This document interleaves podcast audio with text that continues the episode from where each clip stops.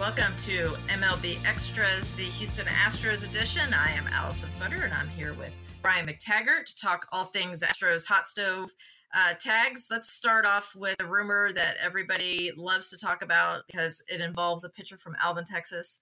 Um, so that would be Nathan Eovaldi, who we saw pitch very well for the Boston Red Sox in the World Series. And now there seems to be a tie between him and the Astros, and the Astros possibly being interested what can you tell us about that, and what are the what kind of chances do do you give the Astros to to bring him to Houston? Yeah, I mean it would make sense, right? I mean the uh, the local local guy coming home. I mean I think he's exactly what the Astros need. Um, sort of a, uh, a guy they can put after Cole and Verlander, and uh, you know he certainly helped his his case what he did what he did last year. You know, coming off a, a 2017 when he was out with an injury, and then he comes back, I guess this year technically, and um, but starts with the Rays and then goes to Boston and then pitches well for them and then in the playoffs, you know, made a name for himself. So I think it would just make a lot of sense. And I think him coming to Houston, you know, he's from the Houston area. I think we all know that now. Alvin High School, same high school as Nolan Ryan, who still works with the Astros, of course, and maybe having him for for uh, 2019 and learning from Gerrit Cole and Justin Verlander. That that could really do wonders for him. In addition to Brent Strom, I mean, we saw that last year when Cole came in and immediately, you know, had the locker right next to Verlander and took to him and started soaking up as much of Justin Verlander's knowledge as he could. And Cole ended up, you know, having the best year of his career. You know, he, he did learn to pitch a little bit different with his arsenal, but um, there's just a lot of synergy there. Is is it going to happen? I don't know. I mean, it, you know, I'm sure there's a big market for him. Um, you know, there's some trade candidates as well the Astros could look at, but if you can get Eovaldi in here, not give up prospects, um, you know, have him come home, I just think it'd be a, a very appealing place for, for him. And, you know, I'm not sure what he's thinking at the moment because he's probably getting a lot of phone calls, but it seems to be uh, something that both sides, uh, on the surface anyway, would work. So I'm going to be the devil's advocate because it's my favorite job in the world. Um, yes. And so let's look at it from the other side. He's had two Tommy John surgeries, and he basically right. pitched uh, way more than he probably should have in the postseason. And he essentially pitched a complete game in the 18 inning uh, World Series game. Right. And um, I mean, Red Sox players were brought to tears after that game, and they admitted it just by talking about what Eovaldi did and how um, how kind of valiant that effort was, and it was an unbelievable thing to watch. So, with all that being said, uh, we know all about his heart, but now the the it, it, I'm a little surprised, to be honest with you, to hear the Astros being tied to him because of the things that I just said, because of the two Tommy John surgeries, because of the overuse uh, this past postseason, and it just seems like that's a guy that the Astros um, they they kind of go for the pitchers that uh, have had middling success and they tweak them and they do all that weird stuff analytically and then they make them into all stars but i'm not sure that this is this is the same thing. I mean i kind of feel like they might be you know it, there, i just feel like there might be a little bit of a danger in signing somebody to large dollars who's had a lot of wear and tear on his arm.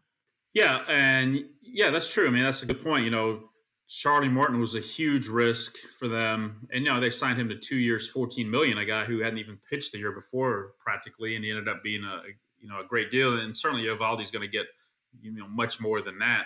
But I mean, he did throw what hundred and a total of hundred. And I guess you look at the last two years, 2017 and 2018, he's thrown 140 innings roughly combined. I, I would think. Um, you know, there's still not a lot of innings on that arm. He's 28 um, yeah, these are all things the Astros are going to have to look at for sure. But you know, it all, all depends on what all, all, depends on what price, right? I mean, you, you, want to pay him eighty million over four years. You know, maybe that doesn't work out. Maybe they can get him get him for less. I guess it depends on uh, uh, how much they want to pay, and if if there are other things out there that, that make more sense for them, either trade or uh, free agency. Yeah, yeah. Well, if they, if they're looking for somebody with heart and who uh, will give you every ounce of what he has on that mound, then I think Nate Eovaldi is a very good choice for them. Um, so let's move on to the non-tender deadline, which is quickly approaching, and the Astros. Uh, I don't know. Well, they've got a couple decisions to make. I mean, most of their arbitration-eligible players are no-brainers: uh, Correa and Gerrit Cole, Osuna, Collin McHugh. Um, but there's like you know, guys like Chris Devenski, who could be a non-tender candidate. I mean, would that be somebody that you would not be surprised if they didn't tender him a contract?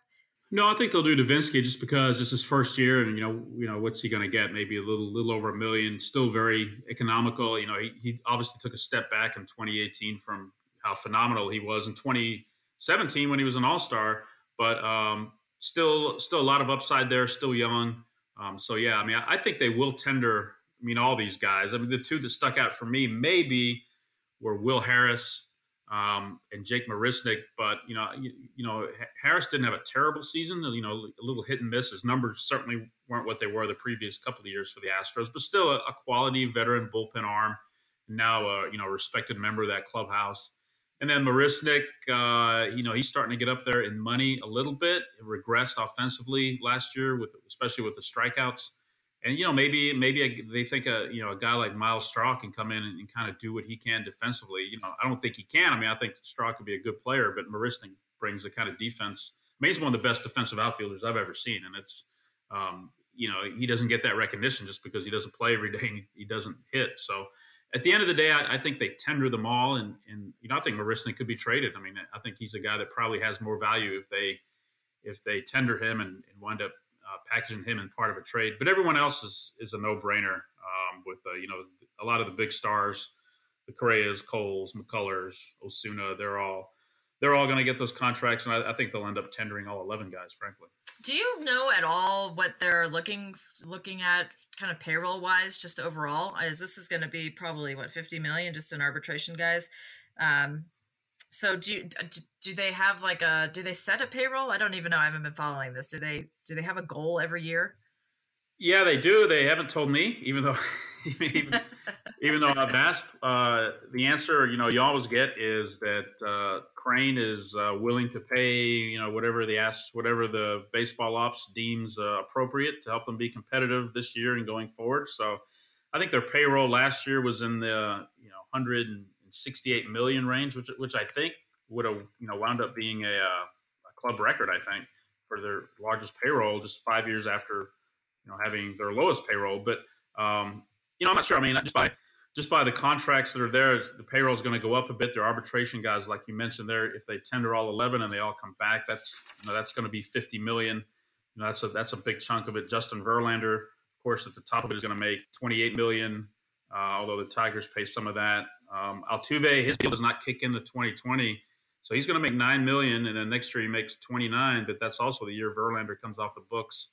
Um, you have Josh Reddick in there at 13, and then uh, I think Springer's in, in, the last year of his deal making 12, Gurriel around 10. So uh, pretty top heavy with some guys, and then the arbitration guys. But it's it's not anything crazy. I mean, you still a lot of these guys are still under cost control. Bregman, um, guys like that are still you know close to the minimum, and, and now some of these guys are starting to make you know arbitration. Like we said, they have 11 of those guys, but yeah, I think it's still they could still sign a free agent or two and have a, a pretty manageable payroll. I think, and around what it was last year, maybe a, a, little bit higher. I I could never imagine them going close to the luxury tax threshold. I just don't see the Astros ever doing that, and they they probably shouldn't. But they're getting to the point now to where they have to pay attention to to money a little bit more. Just with uh, some of their younger players now are in arbitration and, and big races are coming for them. And the last topic I want to touch on was the catching situation, which um, you know they they recently acquired Chris Herrmann, um, and of course they have Max Stassi. Do you see that as a tandem? I mean, Brian McCann, I think we knew he wasn't coming back. It's official now. He has uh, signed with the Atlanta Braves, his original organization. Um, so do you think the Astros would be satisfied with a Herrmann Stassi tandem, or you think there's more work to be done there? Yeah, there's more work to be done. I mean, I you know I think I, I think Stassi they're they're happy with what he brings as a, a, backup catcher. But look what they did last year. I mean, they went out and, and got Maldonado and Stassi's playing time uh, when McCann back, you know, was cut pretty dramatically. Herrmann's a guy that you know I, I think could, we could see bounce between the big leagues and the, the minor leagues uh, next year. You know, triple Round Rock at Houston just bounce back and forth. We know one of these catchers is going to get hurt, but they need a starting catcher, and, and, the market's out there for quite a few guys. You know, Wilson Ramos was free agent. Grand, Yasmani Grandal, even though he's got a qualifying offer attached to him. You know, a name that I floated out there a couple of weeks ago to keep an eye on is Salvador Perez. I mean, I, I think you know the Royals are probably going to trade him at some point sooner than later, just because of where they're at right now and where he's at. And I think that would be uh, uh, absolutely the kind of guy they would need a veteran Gold Glove winner to handle this pitching staff. Um, and it would be a popular move in the clubhouse. I mean, we all know Jose Altuve loves the guy, and uh, you know he's well liked by his teammates. I, I mean, I think that would be a terrific move. I think 2019 is a huge year for the Astros because you know it's you know the window is still wide open for them because they have Cole and Verlander. They have so many. They have this young core coming back. They, the bullpen's coming back. So that you know they still need to strike while the iron is hot here for 2019. And and I think you have to have a solid veteran catcher. We saw that a couple of years ago with McCann. You have to have that guy, and, and you know Perez I think would fill that mold if they're going to contend. Oh, that would be a huge move from yeah. a popularity standpoint. He is one of the most likable players in baseball. I've covered him in the past. Uh, the, that guy just gets it. He gets it on the field. He gets inside the clubhouse. I've seen him sacrifice his body to get those rings for the Kansas City Royals. Uh, there's nothing yeah. that he wouldn't do. And uh, yeah, that would be. Yeah, I'm just throwing that out there. I mean, I, I just think it would be uh, yeah, I think you know if I'm the Astros, I call the Royals and you know what what can we do to get this guy because he would he would like you said he would mean so much to this team in, in so many different ways for 2019. Yeah, absolutely. Ooh, okay. I'm gonna I'm gonna temper my enthusiasm for now, but that is something to to think about. Tags, thank you so much. Thanks everybody for listening to MLB Extras, the Houston Astros edition, and we will uh, catch up with you next week.